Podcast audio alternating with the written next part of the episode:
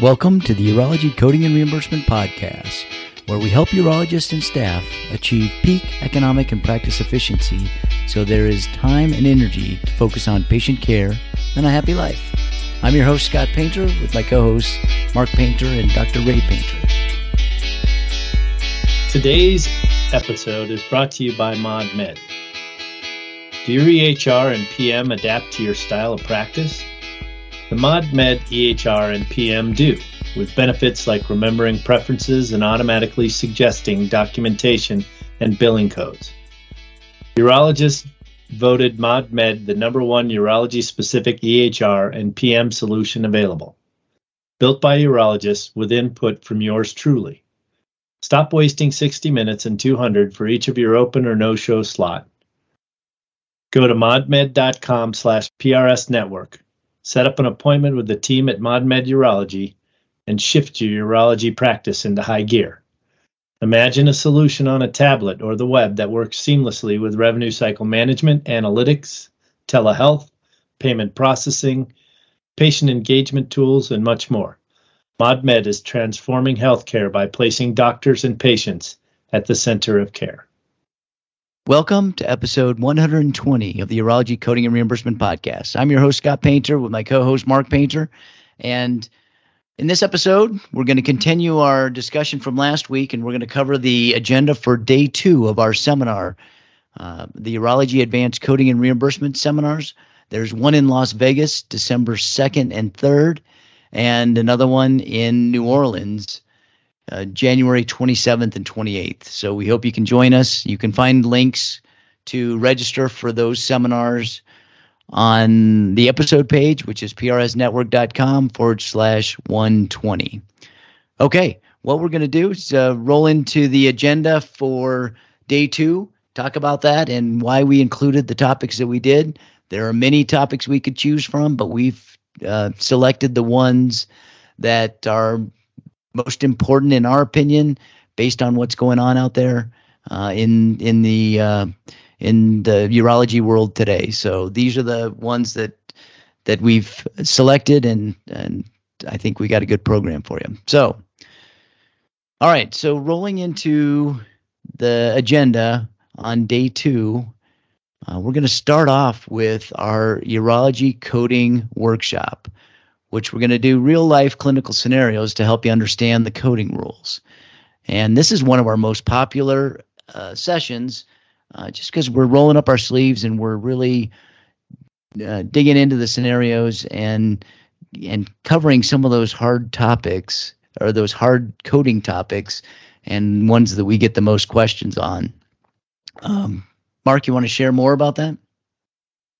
Sure. So we are in the fortunate position um, of being able to help a lot of folks and and really provide some guidance on difficult situations. Um, there are I get phone calls, emails, visit practices, and then of course we've got our urology coding forum, all of which uh, folks are are putting out uh, or dealing with odd situations here and there, and some of them uh, are not so odd in that they may occur only infrequently, but they occur across multiple practices. So um, we're able to take uh, a lot of that information uh, and uh, design uh, scenarios that we can then use as examples so that you know you can draw on when you when you run up against something that that's out there. And then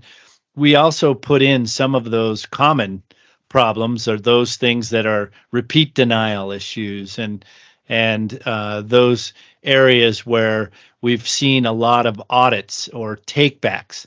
So we've got a lot of material to pull from. And we also would encourage any of you who are going to attend um, to uh, sure shoot some emails in and Scott can give you an email address, but shoot us an email with any scenarios that you'd like to see covered. And of course, we'll always encourage everyone to put uh, difficult situations or areas where you'd like to get some feedback on into the PRS community. Um, so Uh, it's a it's a, a real life, real situation uh, coding workshop where we talk about the modifiers and the nuances and the documentation and some of the procedures and protocols that you you want to consider to uh, help you deal with those so they are not or they end up in the appropriate revenue uh, that you should get for those twists and turns. Yeah, and so we'll put those uh, links to the forum, which is the Urology Coding and Reimbursement Group um, community. On uh, we'll put that link on the episode page, which is prsnetwork.com forward slash 120. And also, we'll put the email address where you can email your scenarios if you're if you're attending the seminar. You want us to uh, look at your specific situation and address it, and we'll we'll take a look at what you send in and see if we can't incorporate that discussion in this part of the workshop as well. All right. Um, then uh, the the next session we're we're going to have is is kind of a continuation. It's a urology coding workshop, but we're going to focus more on telehealth, E and M, and new technology coding.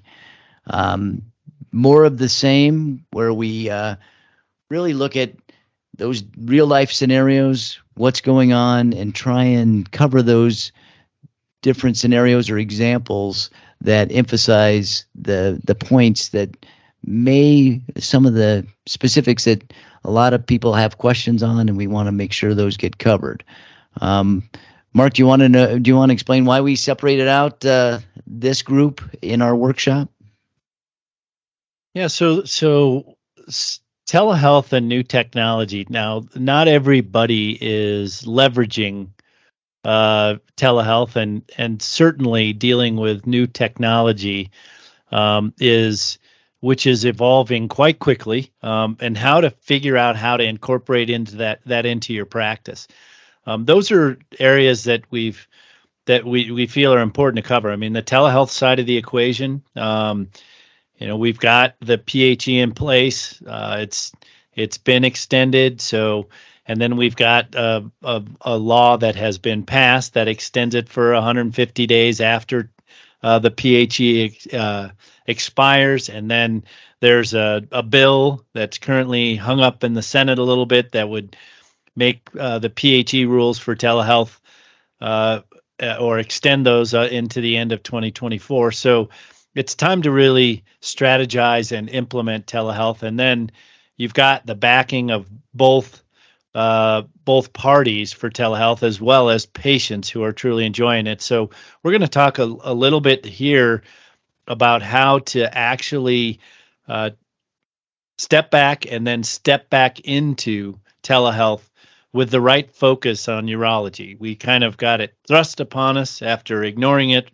and it is uh, really something that needs to be planned for in the future. And we'll talk about some ways to to lay that down, as well as cover some of the documentation errors and issues that we're seeing, um, and you know put some clarification in as these rules have kind of morphed uh, since they were uh, in, in implemented with the pandemic. So, and then we'll move into new technology. It's you know it's one of the questions we constantly or one of the things we constantly see that physicians now that they're getting back out and and going to various programs and you've got uh, companies and sales representatives coming in with new options and new ways to treat how do you integrate that into your practice? What's the business planning that needs to be done? What's the the the day-to-day block and tackle uh, type of uh, processes you need to put in place? How do you deal with the reimbursement?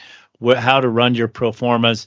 All those things are going to be important so that you can uh, adequately get the buy-in and understand where the volume needs to be for these new technologies, so they actually are not uh, revenue losers uh, as you bring things into your practice.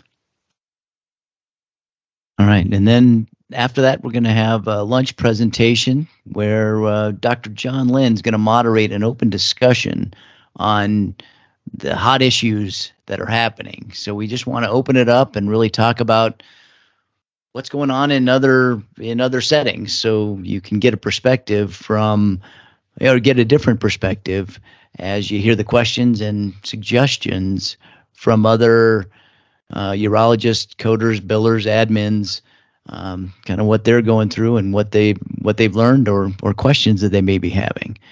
Um, Mark, this seems to be a one of the again one of the things that that the the seminar really is known for, and one of the things that that is one of the most favorite parts of that. Why is that? What's what do you think? Well, you know, I I mean, the bottom line it's camaraderie, and you know, to a certain degree, it's the misery loves company sort of in that, you know, the and and the group think. I mean, crowdsourcing um, has its disadvantages, but it has its it has significant advantages.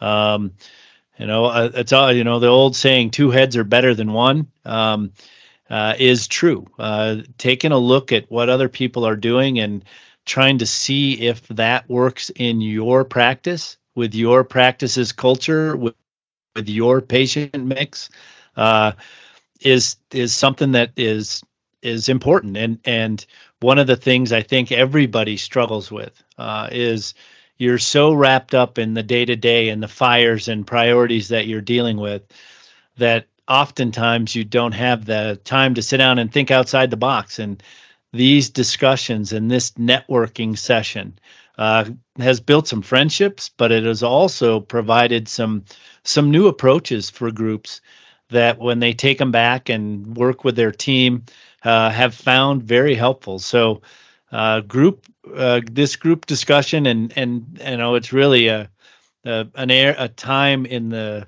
in the program that we can circle back on things or add new topics that we actually had to leave off the agenda just because of time um, and and have those discussions and really see where people are leaning and we can add some color as to what we've seen uh, out there as far as solutions for different groups because it it it does it takes a village to raise a urology practice. That's so true. It is an interesting story. We had uh, one doctor share the story that, and this is a doctor that attends year after year, and he says he always picks up something that more than pays for his investment in the seminar. But he was sharing that, you know, during one of these discussions, somebody had mentioned that they had their uh, their front office or their coders and billers use two monitors. So they had two monitors for everything, and and for some reason, you know, they were stuck on the one monitor and they hadn't even considered it. But they he took that back to his office and that saved his staff so much time that it more than paid for the seminar. So it's just a little suggestion that he heard in one of these discussions that ended up saving that practice a ton of time, made him a lot more efficient, just making that one implementa- implementation. So, okay. Uh, the the session, the next session that we have in the afternoon of the second day is we're going to be talking about documentation, appeals, and the, the, basically the team sport of it all, the effective communication of the group, and and then we're going to follow that up with uh, discussion on compliance, auditing, education, and defense. Um, this is so big out there, Mark. What's how are we going to tackle this in a in, in this session?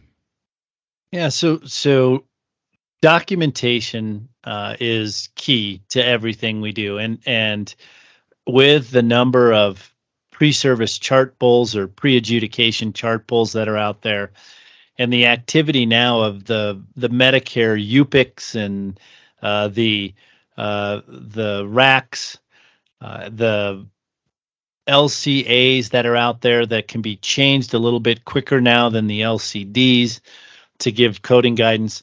All those things are complications in the in the revenue cycle process or in the billing and coding process, and it all starts with documentation and implementing a culture of education and of teamwork is something that we have preached uh, over and over again, and and and it, it, does feel a little bit like preaching from a bully pulpit because it mm-hmm. really is one of those things that when I walk into a lot of practices, I do not see that connection, and so what we're going to do in this session is is talk about the full circle. You know, how do you uh, deal with what you've got, right? The documentation, uh, the code, the the the billing that's there, the denials that are there, how to follow those processes, and and how to react to uh, take back requests or UPIC things. All of those are going to be part of it. But then we're going to wrap that in with you know what you really want to do to build that educational culture so you can prevent those items um, and and and we'll talk about because and, and then as a key to that entire process is the communication between or among uh, all of the the parties that are involved your your AR group your clinical support people your physicians your PAs um, making sure that you've got that culture of learning, that culture of review and constant feedback to stay away from the punitive and the penalties and to focus on the support and the positives and the and the the real in my opinion the real focus of any compliance program which is getting paid for everything you do in the amount that you should. Indeed, so important.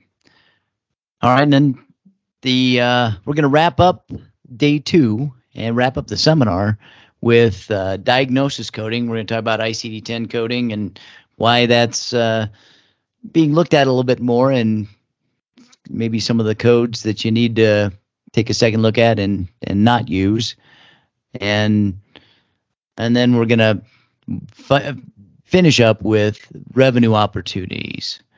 Uh, the PCMs, the CCMs, the ASCs, IODs. Um, Mark, you want to talk about those two items?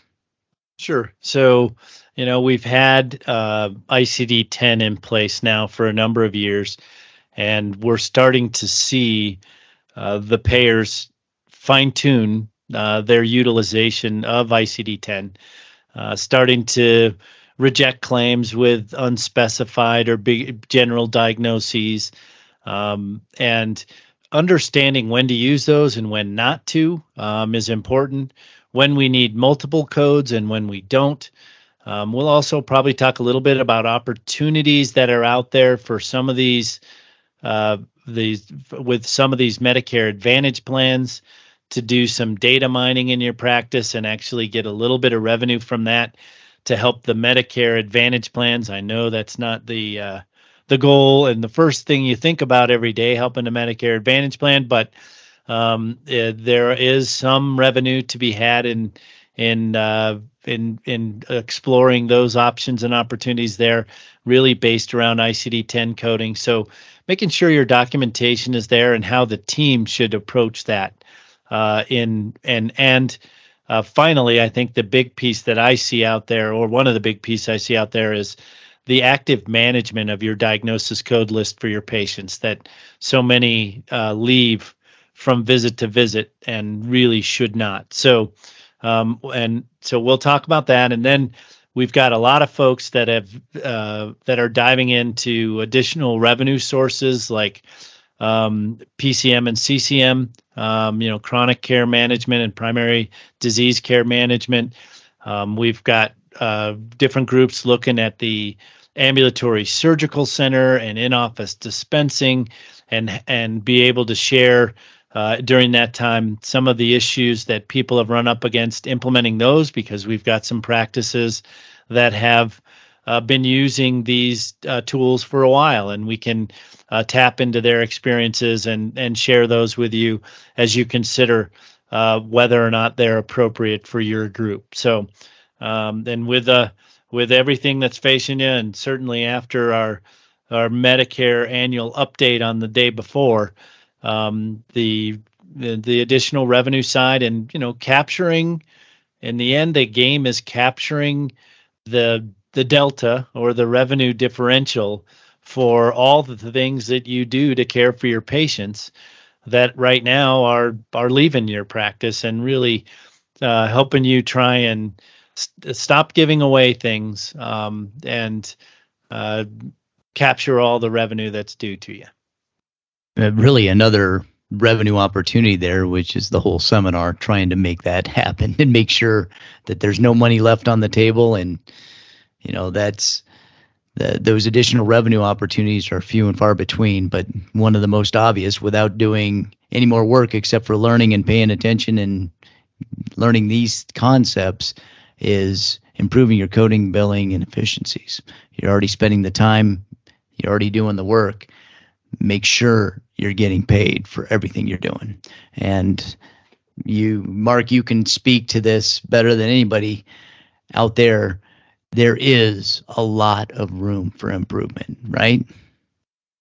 There's always room for improvement with every group. Um, and it is a, uh, it is an imp- important thing to be on the constant improvement train. Uh, and you know, when we see practices, I, you know, I've, we've had some practices bump their revenue by 20, others in the five to 10 percent range. So, which is more average. And then there's other groups that it's it's only a couple of percentage points, but as when, when you look at that, that is that is all adding to the net because your costs for a lot of these things are uh, not as great as the income that's that's available on the other side.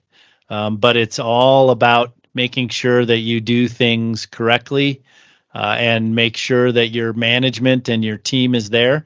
And we can give you the ideas and the playbooks on how to get there. Um, it does take work um, to implement these things and good leadership to implement these. And then, of course, you've got your day to day. So, trying to prioritize what's the most important next step uh, so that you can eat this elephant one bite at a time. Indeed.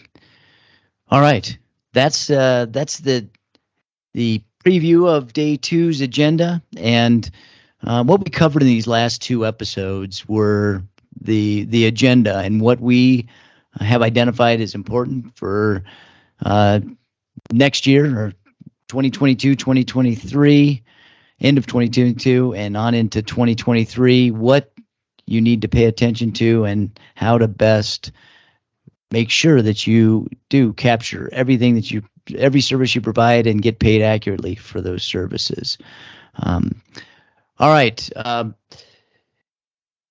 I'll remind you that if you go to the episode page, prsnetwork.com forward slash 120, that uh, there are links there for signing up for the seminar, which is in Las Vegas in December, December 2nd and 3rd, and New Orleans, January 27th and 28th.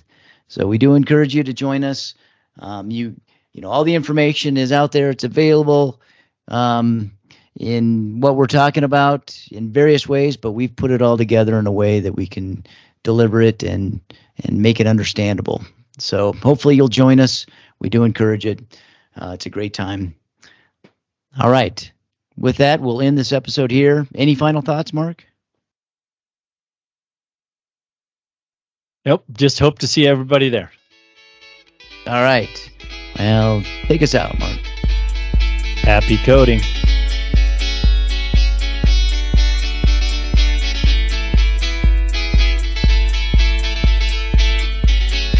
Thank you for listening to the Urology Coding and Reimbursement Podcast, where we help urologists and their staff maximize income and efficiencies so there's time and energy for patient care and a happy life. Special thanks to Carl Painter for the music today. You can find his music on Spotify under his record label, The Juicery.